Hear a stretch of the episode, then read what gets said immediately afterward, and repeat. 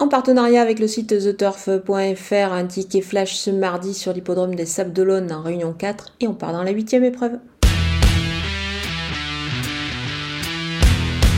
Je pense que le numéro 8, il y va des obos, est capable de briller euh, ici pour son retour sur les obstacles.